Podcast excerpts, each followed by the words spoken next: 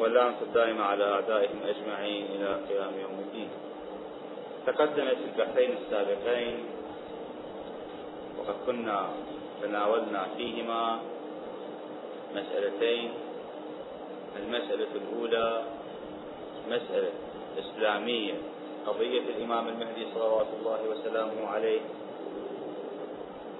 وقد أثبتنا هنا أن قضية الإمام المهدي صلوات الله وسلامه عليه قضية إسلامية باعتبار قيام النصوص القطعية على تبشير النبي صلى الله عليه وآله ودلالات التفسير للقرآن الكريم. طبعا قلنا التفسير المتواتر للقرآن الكريم في بعض آياته الشريفة في اختصاصها وإشارتها إلى الإمام المهدي صلوات الله وسلامه عليه وبذلك ردت التفسيرات الأخرى لقضية الإمام المهدي. هذا كان في البحث الأول.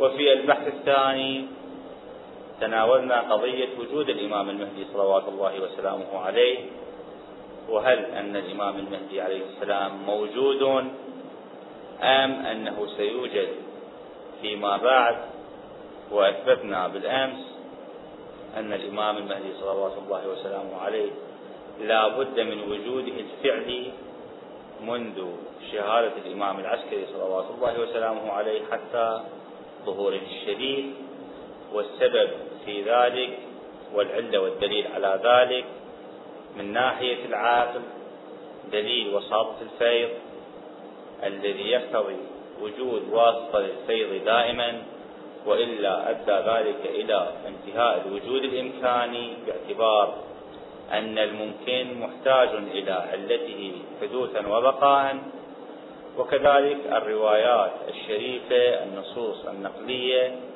الواردة في أن الأرض لا تبقى بعد زوال الحجة عنها وحيث أن الحجة منحصر بالمعصومين صلوات الله وسلامه عليهم. فحينئذ لا بد من وجود الحجة الذي يكون واسطة في الفيض وهذا الحجة هو الإمام المهدي صلوات الله وسلامه عليه. هذا ما تقدم في البحثين السابقين. البحث اليوم في تشخيص هوية المهدي صلوات الله وسلامه عليه. تعبير آخر من هو الإمام المهدي؟ في بحثنا السابق قلنا أن الدليل على وجود وجود الإمام المهدي صلوات الله وسلامه عليه هو دليل وسط الفيض. وقلنا كذلك في البحث الأول أن قضية الإمام المهدي صلوات الله وسلامه عليه ليس من القضايا التشريعية كما أن هذه القضية باعتبار عدم كونها من القضايا التشريعية فهي من القضايا التكوينية. وقلنا هناك أن القضايا التكوينية تنقسم إلى قسمين. القسم الأول القضايا التكوينية التي يمكن يمكن معرفتها والإحاطة بها عن طريق التجربة وعن طريق العلوم التجريبية. وقسم آخر من القضايا التكوينية لا يمكن الإحاطة بها ومعرفتها عن طريق التجربة وقضية الإمام المهدي صلوات الله وسلامه عليه من نوع القضايا التي لا تحيط بها التجربة قضية تكوينية لكن لا تحيط بها التجربة. هذه القضايا التكوينية التي لا يمكن للتجربة أن تحيط بها يمكن أن نضرب لها أمثلة. مثال منها مثلا القضايا التاريخية. أمر ما قد وقع. المسلمون فتحوا بلاد فارس. هذه ليست قضية تشريعية. هذه قضية تكوينية. قاد المسلمون جيوشهم وفتحوا تلك البلاد. مثل هذه القضايا بحثنا يكون عنها في إطار الأدلة التاريخية. قضايا أخرى من قضايا التكوين يكون الدليل فيها باعتبار عدم وقوعها فيما مضى. بل أما أن تكون واقعة في الفعل أو تكون بسبب وقوعها بالفعل لها حالة من الاستمرارية. يعني بعض الأحيان القضية التكوينية تكون معاصرة فقط ليست لها قابلية للاستمرار مثل جلوسنا الآن في هذه القاعة. نحن بعد أن نخرج من هذه القاعة ينتهي مسألة جلوسنا في هذه القاعة. ولو أتينا في وقت آخر وجلسنا في هذه القاعة فيكون هذا وجودا جديدا وليس ذلك الوجود السابق. فهذه قضية تكوينية موجودة بالفعل لكن ليست لها القابلية على الاستمرار. هناك قضايا تكوينية متحققة بالفعل ومستمرة أيضا. منها مثلا حركة الأرض حول الشمس. هذه الحركة اليومية التي نعيشها. الأرض تتحرك حول الشمس الآن وفي المستقبل. يعني الأرض غير متوقفة في حركتها حول الشمس. قضية الإمام المهدي صلوات الله وسلامه عليه من هذا النوع من القضايا. من القضايا التي وقعت ونحن نعيشها وستستمر. لا تنتهي قضية ظهور الإمام المهدي أو وجود الإمام المهدي صلوات الله وسلامه عليه بقضية المعاصرة الآن. يعني ليس وقتها الآن فقط بل ستكون معنا ثم نموت نحن. ربما لا يستمر بنا العمر إلى زمن الظهور الشريف لكن وجود الإمام المهدي صلوات الله وسلامه عليه متحقق وموجود. فهذا النوع قضية الإمام المهدي صلوات الله وسلامه عليه من هذا النوع من القضايا وهي القضايا المتحققة فعلا والمستمرة وجودا. مثل هذه القضايا قلنا بعضها يمكن أن يكون من القضايا التي تبحث في العلوم التجريبية كمثل حركة الأرض حول الشمس. يمكن أن تبحث في الجانب التجريبي. أما القضايا التي من نحو قضية الإمام المهدي صلوات الله وسلامه عليه فلا يمكن بحثها في الجانب التجريبي. فإذا لا بد أن نلتمس لها دليلا. دليلنا من جانب الإثبات هو دليل الفلسفي العقل الذي يبحث في علاقة الوجودات والموجودات. هذا الدليل غاية ما يمكن أن يثبت لنا أن هناك واسطة في الفيض كما قدمنا بالأمس. أن الإمام المهدي صلوات الله وسلامه عليه نستطيع الجزم بوجوده الفعلي ووجوده المستقبلي ما دامت هناك حياة على الأرض بملاك وساطته للفيض. فالإمام المهدي سلام الله عليه واسطة في الفيض الإلهي فهو موجود. الآن نحن نعجز عن إثبات هذه القضية تجريبيا كما قلنا لكن هل هناك طريق آخر؟ طريق غير تجريبي علمي غير تجريبي في إثبات قضية الإمام المهدي صلوات الله وسلامه عليه؟ بلا إشكال. هناك في مجال البحوث آه، توجد بحوث علمية تتعلق في المسائل غير التجريبية وإن كان لها نحو من أنحاء التجربة مثلا ما يقوم به علماء النفس. علماء النفس يقومون بإجراء تجارب عديدة لإثارة الطاقات الكامنة في الإنسان. ما يقومون به مثلا في عملية التنويم المغناطيسي. يستطيعون استفادة مجموعة من المعلومات عن طريق هذه العملية عملية إلغاء الإحساسات الخارجية للإنسان. وإثارة حواسه في معرفة ما هو خفي سواء. قد وقع فيما مضى أو يقع فعلا لكنه بعيد عن دائرة حس ذلك الإنسان. بهذه الطريقة بطريقة التنويم المغناطيسي يحاولون الوصول إلى معلومات غير محسوسة للمنوم. هذا نحو من أنحاء البحوث التي تجرى فعلا خارج جوانب العلم الطبيعي. خارج جوانب العلم الطبيعي.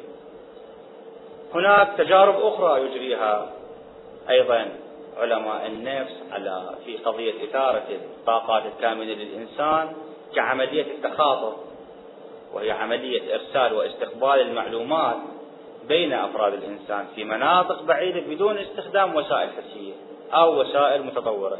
لما إنسان بعيد أريد أبلغه فد معلومة معينة قد أتصل به عن طريق التليفون أدز رسالة.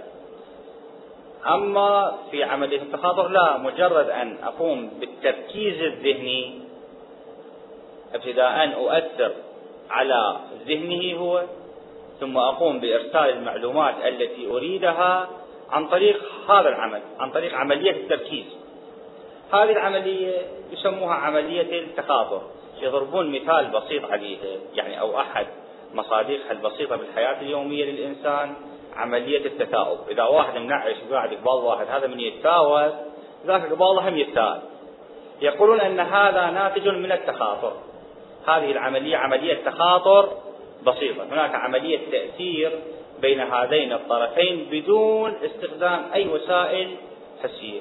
فهذه عملية بسيطة بالتخاطر يمكن من خلال تعميق وتركيز وإثارة الطاقات الكامنة عند الإنسان أن يتمكن الإنسان من إرسال المعلومات التي يريدها عن طريق هذه الوسيلة للإنسان الآخر. لكن لو نظرنا إلى هاتين الطريقتين سواء طريقة التنويم المغناطيسي في الحصول على المعلومات أو طريقة التخاطر في إرسال المعلومات نجد أنهما لم تخرجا عن تحويل الإنسان إلى آلة يستفاد منه من خلالها في الوصول إلى ما هو المطلوب.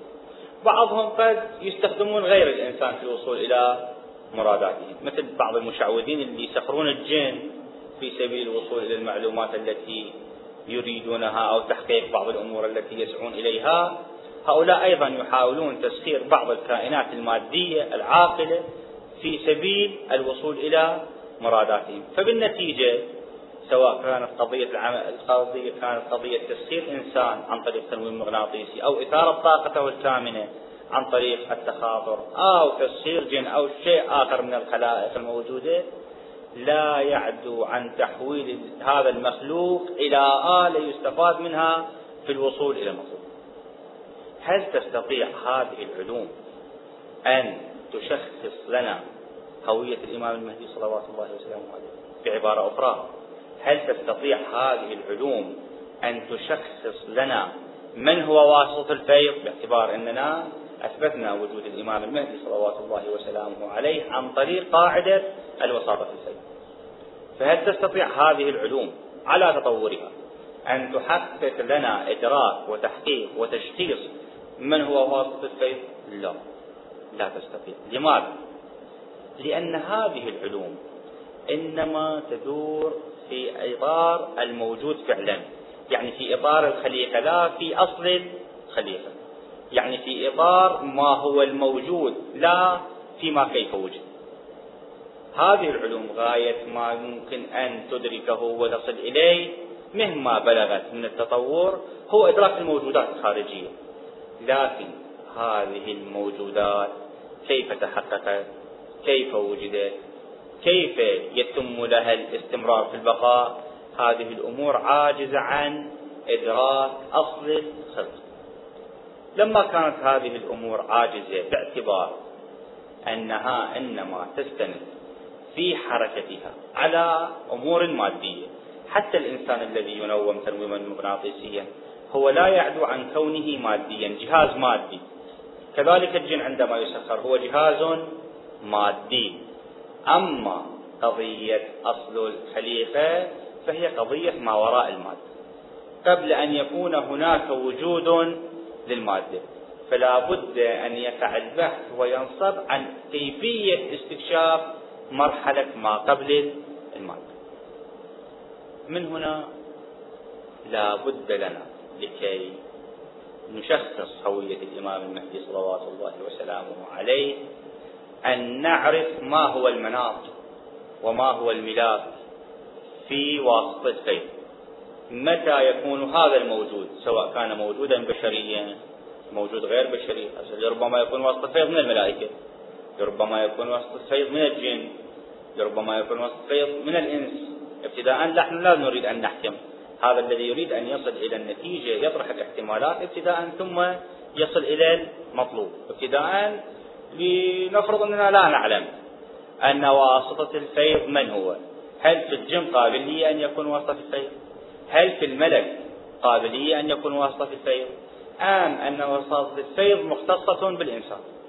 لنفرض أننا لا نعلم فابتداء نحتاج إلى أن نعرف ما هو المناط في الموجود لكي يكون واسطة في الفيض الإلهي هنا حيث أن العلوم المادية البحتة الطبيعية أو العلوم التي تعمل فيما وراء الحس عاجزة عن اكتشاف هذه الحقيقة باعتبار ضيق دائرتها في الماديات وعجزها عن البحث في أصل الخليقة إذا لا بد أن ننتقل إلى الأدلة التي لا يكون لها ارتباط بالمادة بما هي مادة.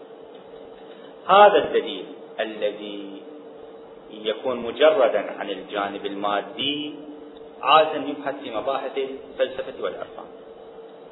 الفلاسفة يقولون بناء على قاعدة أن الواحد لا يصدر منه إلا واحد وبناء على قاعدة ضرورية ضرورة السنخية بين العلة ومعلولها لا بد أن تكون هناك سنخية لا بد أن تكون هناك مماثلة بين العلة والمعلول لأنه لو لم تكن هناك سنخية ومماثلة بين العلة والمعلول لأمكن لكل شيء أن يكون علة لكل شيء ولكل شيء أن يكون معلولا لكل شيء. مثلا لو لم تكن السنخية مطلوبة وضرورية بين العلة ومعلولها أمكن أن تكون النار سببا للإنجماد.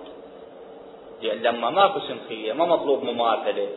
يعني العلة عندما تؤثر المعلول لا يكتسب أي شيء من صفاتها. فحينئذ ممكن للنار التي هي حارة بطبعها يعني ترفع درجة الحرارة أن تكون سببا في الانجماد الذي هو عبارة عن فقدان الحرارة مع أن هذا معلوم الاستحالة.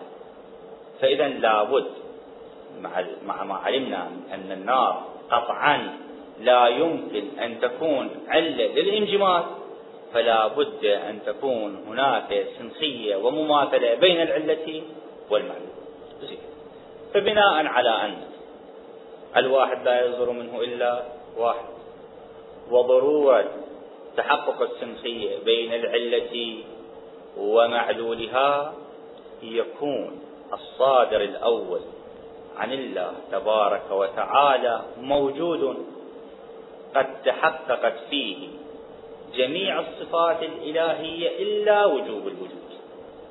الله تبارك وتعالى عالم. الصادر الأول يجب أن يكون عالم. الله تبارك وتعالى ليس بمادة. الصادر الأول يجب أن لا يكون مادة. لكن الفرق بين العلة والمعلول بين الله تبارك وتعالى والصادر الأول عنه أن الله تبارك وتعالى واجب الوجود بالذات. يعني غير محتاج محتاج إلى أي علة غير محتاج إلى موجد بينما هذا الصادر الأول لا. قبل أن يوجده الله تبارك وتعالى لم يكن له أي نحو من أنحاء الوجود والتحقق فهو محتاج إلى الله. هذا الفارق بين الصادر الأول وبين الله تبارك وتعالى. أن الصادر الأول محتاج ممكن معلول والله تبارك وتعالى غني عن كل شيء. هذا الفارق بينهما. إذا لما كان هذا الفارق يعني بقية الصفات متحققة في الصادر الأول. الله تعالى عالم فالصادر الأول يكون عالما. الله تعالى له القيومية على جميع الموجودات فالصادر الأول له القيومية على الموجودات التي هي دونه في المرتبة. راح يصير عندنا مراتب بعد كما بينا في الأمس أن هناك مراتب في الوجود. المرتبة الأولى هي المرتبة الواجبة التي ليس لها حد إلا عدم الحد. المرتبة التي تأتي بعدها هي مرتبة الصادر الأول. الصادر الأول أشرف من بقية الموجودات التي دونه وهو أقل مرتبة من مرتبة وجود الواجب تبارك وتعالى. فحينئذ كما أن لله تبارك وتعالى القيومية على جميع الموجودات فكذلك للصادر الأول القيومية على الموجودات التي هي ما دونه مرتبة فإذا كانت له القيومية على الموجودات التي هي ما دونه مرتبة فحينئذ هي في وجودها وبقائها محتاجة إليه ومتوقفة عليه. فإذا بهذا النحو كان واسطة في الفيض باعتبار صدوره الأول وقيوميته على بقية مراتب الوجود. أكثر من هذا هل نستطيع أن نستفيد شيئا من الدليل العقلي؟ لا. نحن بحاجة إذن إلى أدلة نقلية تثبت لنا هذا المطلب هذه الأدلة النقلية التي تثبت لنا هذا المطلب العقلي وتؤيده وتؤكده هي الأدلة التي وردت في آه، الصادق الأول اللي يعبر عنه بلسان الروايات نور النبي محمد صلى الله عليه وآله. والذي يعبر عنه بلسان العرفاء بالحقيقة المحمدية صلى الله عليه وآله.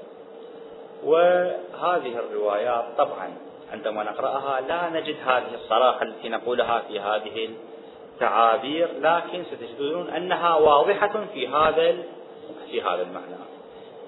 في الروايات الشريفة المناط والملاك لكون الموجود واسطة في الفيض هو أن يكون له مقاما نوريا.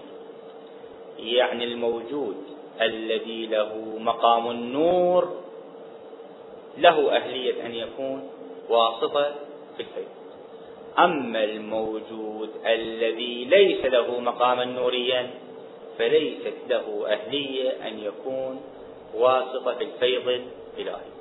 طبعا لا يصير اشتباه أن المراد من النور هذا النور الحسي هذا هو اللي نشوفه بالقلوبات لا. النور هو تعبير عن حقيقة وجودية.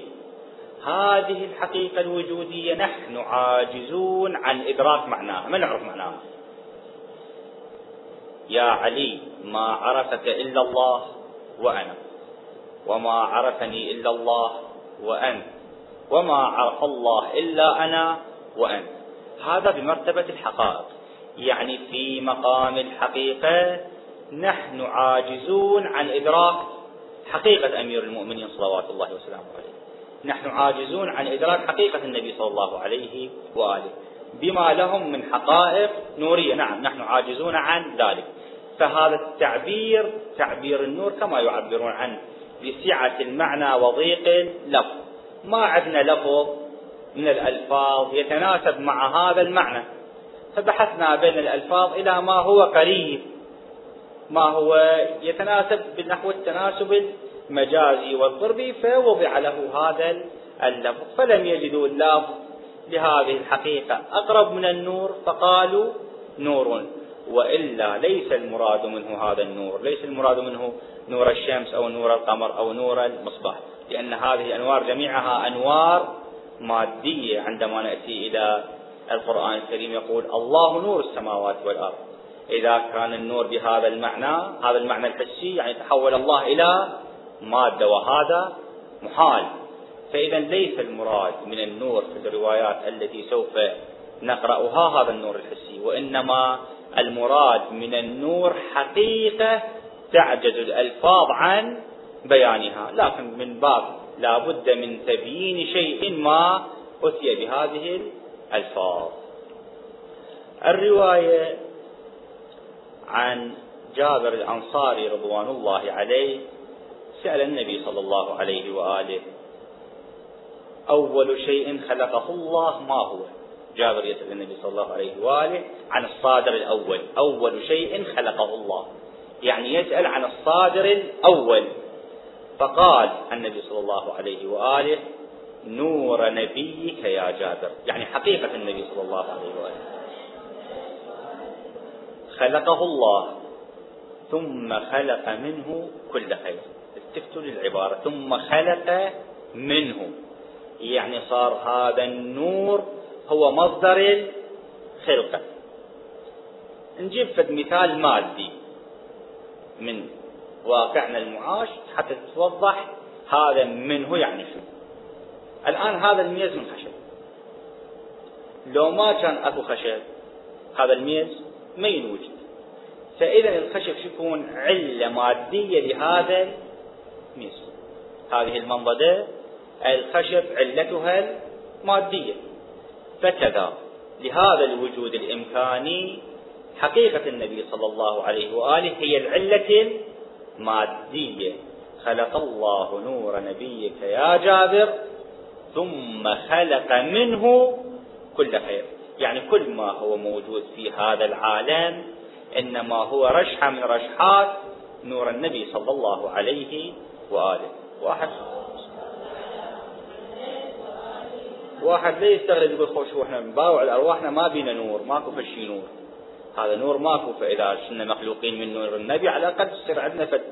حالة من النور تصير مثل القبوبات الشكل نقضوها لا.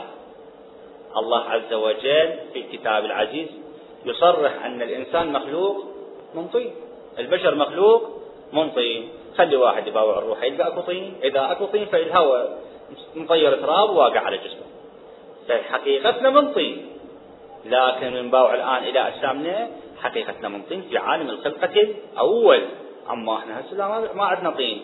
الآن أجسامنا عبارة عن لحم وعظام وشرايين وأوردة ودماء. هذا اللي موجود فعلا. الموجود فعلا هو اللحم والعظم والدم. عبارة عن نوعين من الجمادات وسائل. جميعها جمادات لكن بعضها صلب وبعضها سائل. فهذا الموجود فعلا. وإلا طينها السماء فكذلك هذا الوجود الإمكاني هو رشحة من رشحات. نور النبي صلى الله عليه وآله وإن كنا نحن لا نحس بوجود هذه النورية. أول شيء خلقه الله ما هو؟ فقال نور نبيك يا جابر خلقه الله ثم خلق منه كل خير. هذه الرواية في البحار جزء 15 صفحة 24 عن الإمام الصادق عليه السلام رواية أخرى تقول أن الله كان إذ لا كان. كان تارة تأتي بمعنى كانت تامة. كان الله بمعنى وجد الله. وأخرى تأتي بمعنى كان الناقص مثل كان زيد قائم. كان الناقصة تفيد ثبوت شيء لشيء. أما كانت تامة فتفيد ثبوت أصل الشيء ثبوت نفس الشيء. فإن الله كان إذ لا كان يعني كان الله تعالى ولم يكن أي وجود أو موجود آخر. فخلق الكان والمكان. فأوجد الموجودات وخلق المكان. واضح المكان هو الفضاء الذي توجد فيه الأجسام. بدون الجسم لا نحتاج إلى مكان. المكان يفتقر إليه الأجسام فقط. الآن ما كان له طول وعرض وسمك هذا إذا وجد بهذا النحو هذا يحتاج إلى مكان. أما الذي له فقط بعدين طول وعرض أو له بعد واحد طول فقط أو ليس له أي نحو من هذه الأنحاء لا لا طول ولا عرض ولا ارتفاع هذه الحقائق المجردة هذه ليست بحاجة إلى مكان. وإنما المكان يحتاجه الموجود المادي ذي الأبعاد الثلاث. فخلق الكان والمكان. طبعا هذا الكان بهذا المعنى بمعنى الثبوت. ويمكن أن يكون الكان بمعنى كانت تامة فيكون فيه إشارة إلى الزمن. فكان زيد قائما في زمن ما كان زيد قائما. فهذه الكان تارة ربما يراد منها. من الكان إثبات الخلائق الأخرى يعني إيجاد المخلوقات وربما يراد منها خلق الزمان والمكان. وخلق نور الأنوار. منا في فيما يتعلق بموضوعنا. وخلق نور الأنوار. الذي نورت منه الأنوار. يعني الذي صدرت منه الوجودات وأجرى فيه. يعني أن الله تبارك وتعالى أجرى في نور الأنوار وأجرى فيه من نوره. الذي نورت منه الأنوار. يعني أن الله تعالى خلق نور الأنوار. فأجرى فيه من نوره. فلما أجرى فيه من نوره نورت الأنوار الأخرى. يعني الله تبارك وتعالى لما خلق الحقيقة المحمدية أفاض عليها من الوجود ومن الكمالات ما كانت فيه علة لصدور الموجودات الأخرى. وهو النور الذي خلق منه محمدا وعليا. فإذا نور الأنوار هو نور محمد وعلي صلوات الله عليهما وعلى آلهما. هذه الرواية أيضا في البحار جزء 15 صفحة 24 حديث ثالث عن الإمام الباقر صلوات الله وسلامه عليه مع جابر الجعفي. جابر الجعفي من أصحاب الإمام الباقر عليه السلام. قال يا جابر إن الله أول ما خلق خلق محمدا وعترته الهداة المهديين. فكانوا أشباح نور بين يدي الله. قلت وما الأشباح؟ قال ظل النور أبدان نورية بلا أرواح. أعيد الرواية. يا جابر إن الله أول ما خلق خلق محمدا وعترته الهداة المهديين. فكانوا أشباح نور بين يدي الله.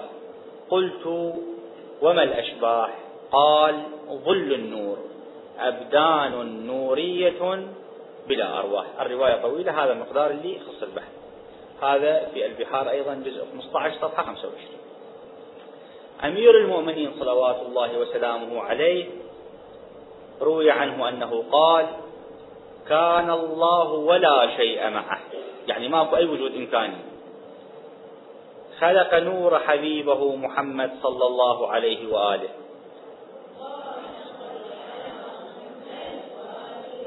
قبل خلق الماء والعرش والكرسي والسماوات والأرض واللوح والقلم والجنة والنار والملائكة وآدم وحواء بأربعة وعشرين وأربعمائة ألف عام. يعني الله عز وجل قبل أن يخلق جميع الموجودات الإمكانية وأربعة وعشرين ألف عام خلق نور النبي صلى الله عليه وآله. طبعا هذه الأعوام بعد ما ندري هل هي من أعوام الدنيا أو من أعوام ذلك العالم. فلما خلق الله تعالى نور نبينا محمد صلى الله عليه وآله بقي ألف عام بين يدي الله عز وجل واقفا يسبحه ويحمده. والحق تعالى ينظر إليه ويقول يا عبدي أنت المراد والمريد وأنت خيرتي من خلقي وعزتي وجلالي لولاك ما خلقت الأفلاك هذه اللولائية لها تفسيرين.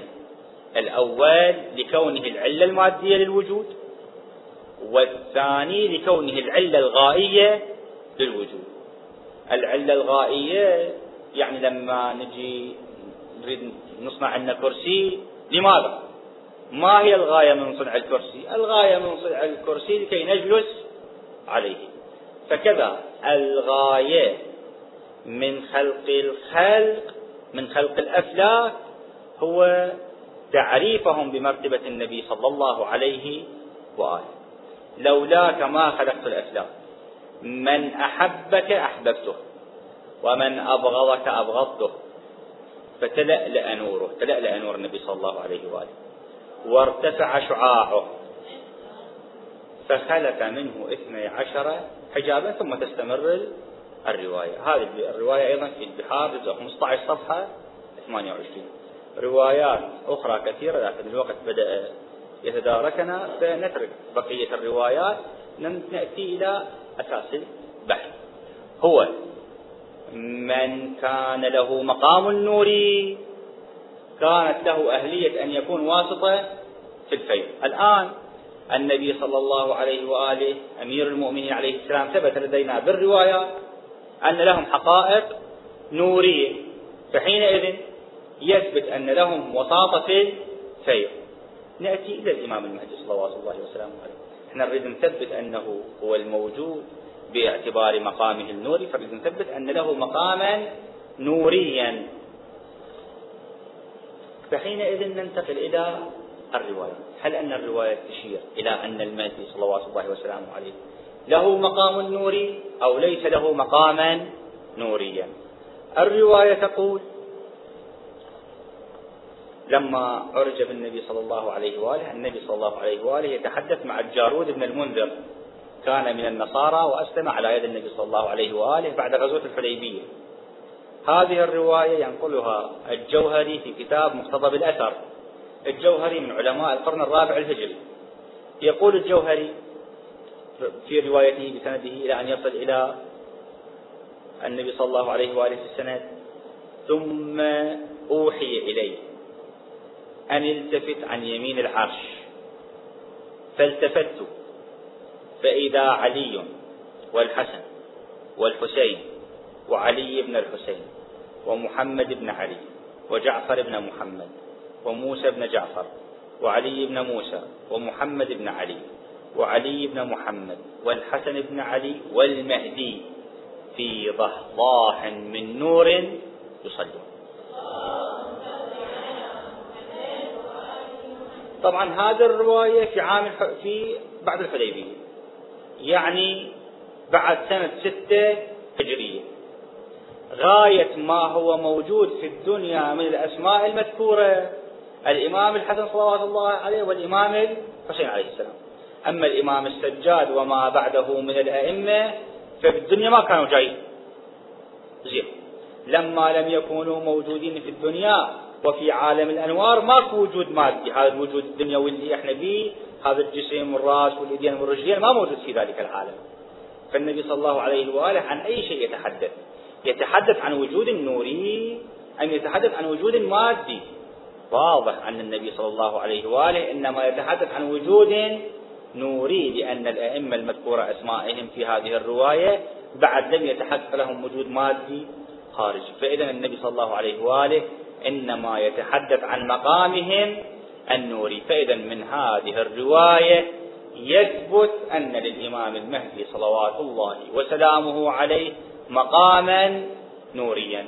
فإذا ثبت أن للإمام المهدي صلوات الله وسلامه عليه مقاما نوريا يثبت أنه يستحق أن يكون له مقام واسطة الفيض. وبهذه الرواية أن النبي صلى الله عليه وآله لم يرى إلا هذه الأنوار. لو كانت هناك أنوار أخرى وجودات نورية أخرى غير هؤلاء لكان النبي صلى الله عليه وآله يذكرهم. فلما لم يذكر النبي صلى الله عليه وآله أحدا غيرهم دل ذلك على أن الوجودات النورية التي لها أهلية أن تكون واسطة في الفيض الإلهي محصورة بهذه الأسماء فقط. وحيث انحصرت الوجودات النورية بهذه الحقائق يثبت لدينا أنه بعد الإمام العسكري صلوات الله وسلامه عليه لا يكون واسطة في الفيض إلا ولده الحجة المنتظر صلوات الله وسلامه عليه. ومن هنا يثبت أن هوية الإمام المهدي عجل الله تعالى فرجه الشريف هو الحجة بن الحسن العسكري صلوات الله وسلامه عليه. وإلى هنا ينتهي بحثنا والحمد لله رب العالمين وصلى الله على سيدنا محمد وآله الطيبين الطاهرين.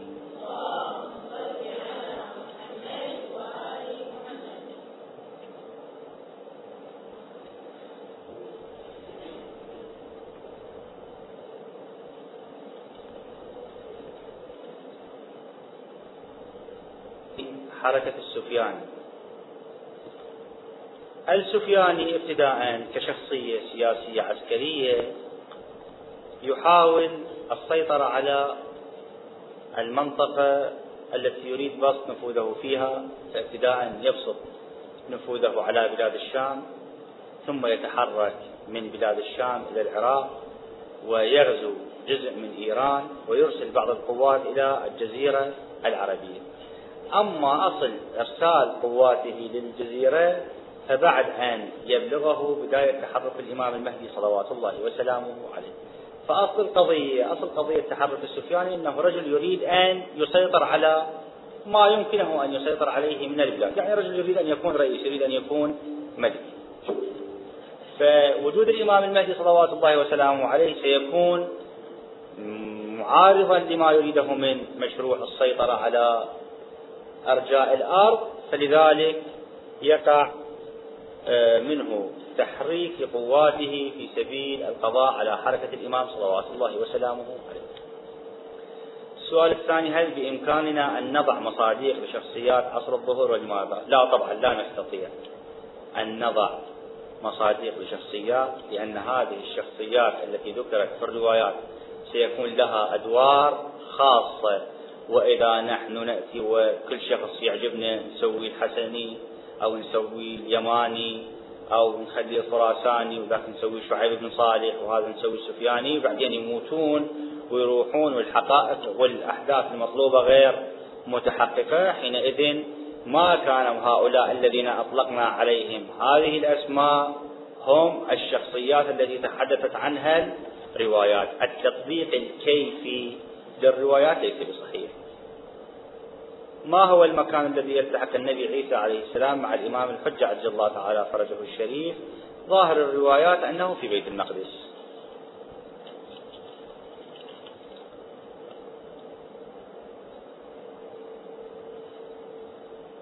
هل يجوز إهداء الحضور في مجالس طلب العلم إلى الإمام المعصوم؟ ثم نعم إذا كان على أساس أن فيه ثواب وفيه نية القربة الخالصة ويتحقق فيه الثواب باعتبار هذا جهة الثواب لا بأس به.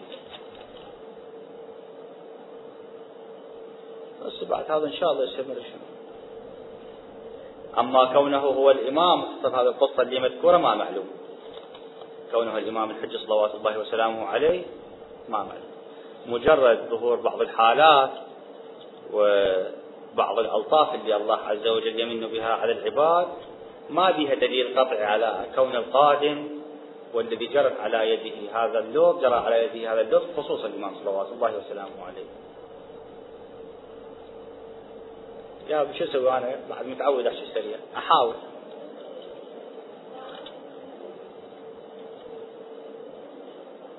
السؤال هكذا يقول قرأت في رواية لا أتذكر في أي كتاب هي. مفادها عندما كان يسأل الأئمة الأطهار صلوات الله عليهم عن الإمام المهدي عليه السلام كانوا يقومون احتراما لذكراه. الرواية مروية عن الإمام الرضا عليه السلام. الإمام الرضا صلوات الله وسلامه عليه عندما يذكر يذكر عنده الإمام المهدي عليه السلام بصفة القيام كان يقوم ويضع يده على رأسه. فهل تعتبر هذه الرواية نص صريح على وجوده النوري؟ لا. إنما هذا من طريقة إكرامنا للتعامل مع الإمام صلوات الله وسلامه عليه. أما كونها نصا صريحا في وجوده النوري لا, لا ليست لها أي علاقة بوجود النوري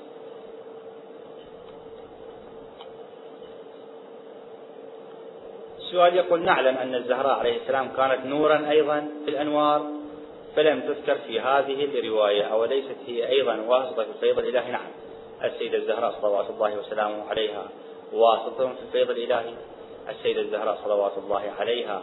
لها مقام النور لكن الذي دلت عليه الروايات أيضا أن السيدة الزهراء صلوات الله وسلامه عليها لما خلق الله نورها خلقه بعد اختبار أو عمل أجراه في العالم الكوني. تقول الرواية يريد يراجع كتاب العوالم للعلامة البحراني رضوان الله عليه الجزء المختص. بالسيدة الزهراء عليه السلام أو البحار جزء 43 المختص بالسيدة الزهراء صلوات الله عليها يجد في بدو نورها العنوان باب بدو نورها. يجد هناك أن الله عز وجل بعد أن خلق نور النبي صلى الله عليه وآله ونور أمير المؤمنين ونور الحسنين صلوات الله وسلامه عليهما آه، امتلأ في الكون ظلمة فضجت الملائكة خوفا بسبب هذه الظلمة وسألوا الله عز وجل بحق نور النبي صلى الله عليه وآله وأنوار بقية الأئمة أن يكشف عنهم هذه الظلمة فخلق نور الزهراء صلوات الله وسلامه عليها فانجلت تلك الظلمة. كذلك بعض الروايات تنص عن النبي صلى الله عليه وآله أن الله تعالى خلق من نوره نور علي صلوات الله عليه ثم خلق نور الزهراء من نوره. وروايات تنص على أن الزهراء صلوات الله عليها مخلوقة من نور عظمة هذه كل واحد من عندها لها معاني خاصة. نحن نكتفي بهذا المعنى أن الزهراء صلوات الله وسلامه عليها لها مقام النور وأن الزهراء صلوات الله وسلامه عليها واسطة في الفيض الإلهي وأن كل الكمالات الموجودة في المعصومين صلوات الله عليهم أجمعين. موجودة في الزهراء عليه السلام حتى أن الإمام الصادق عليه السلام يقول نحن حجج الله على عباده وأمنا فاطمة حجة علينا. فإذا ما للأئمة سلام الله وصلوات الله وسلامه عليهم أجمعين. في مقاماتهم النورية وفي كمالاتهم الذاتية متحقق في الزهراء صلوات الله وسلامه عليها. بلا فرق. أما لماذا لم تذكر الزهراء عليه السلام في هذه الرواية؟ فهذا أمر أنا لا أعرفه. من أراد إن شاء الله من الله يوفقكم وتروحون للجنة تلاقون النبي صلى الله عليه وآله يقول له ليش ما قلت الزهراء سلام الله عليها؟ بعد هذا مو ينبغي. صلى الله على محمد وآله وصحبه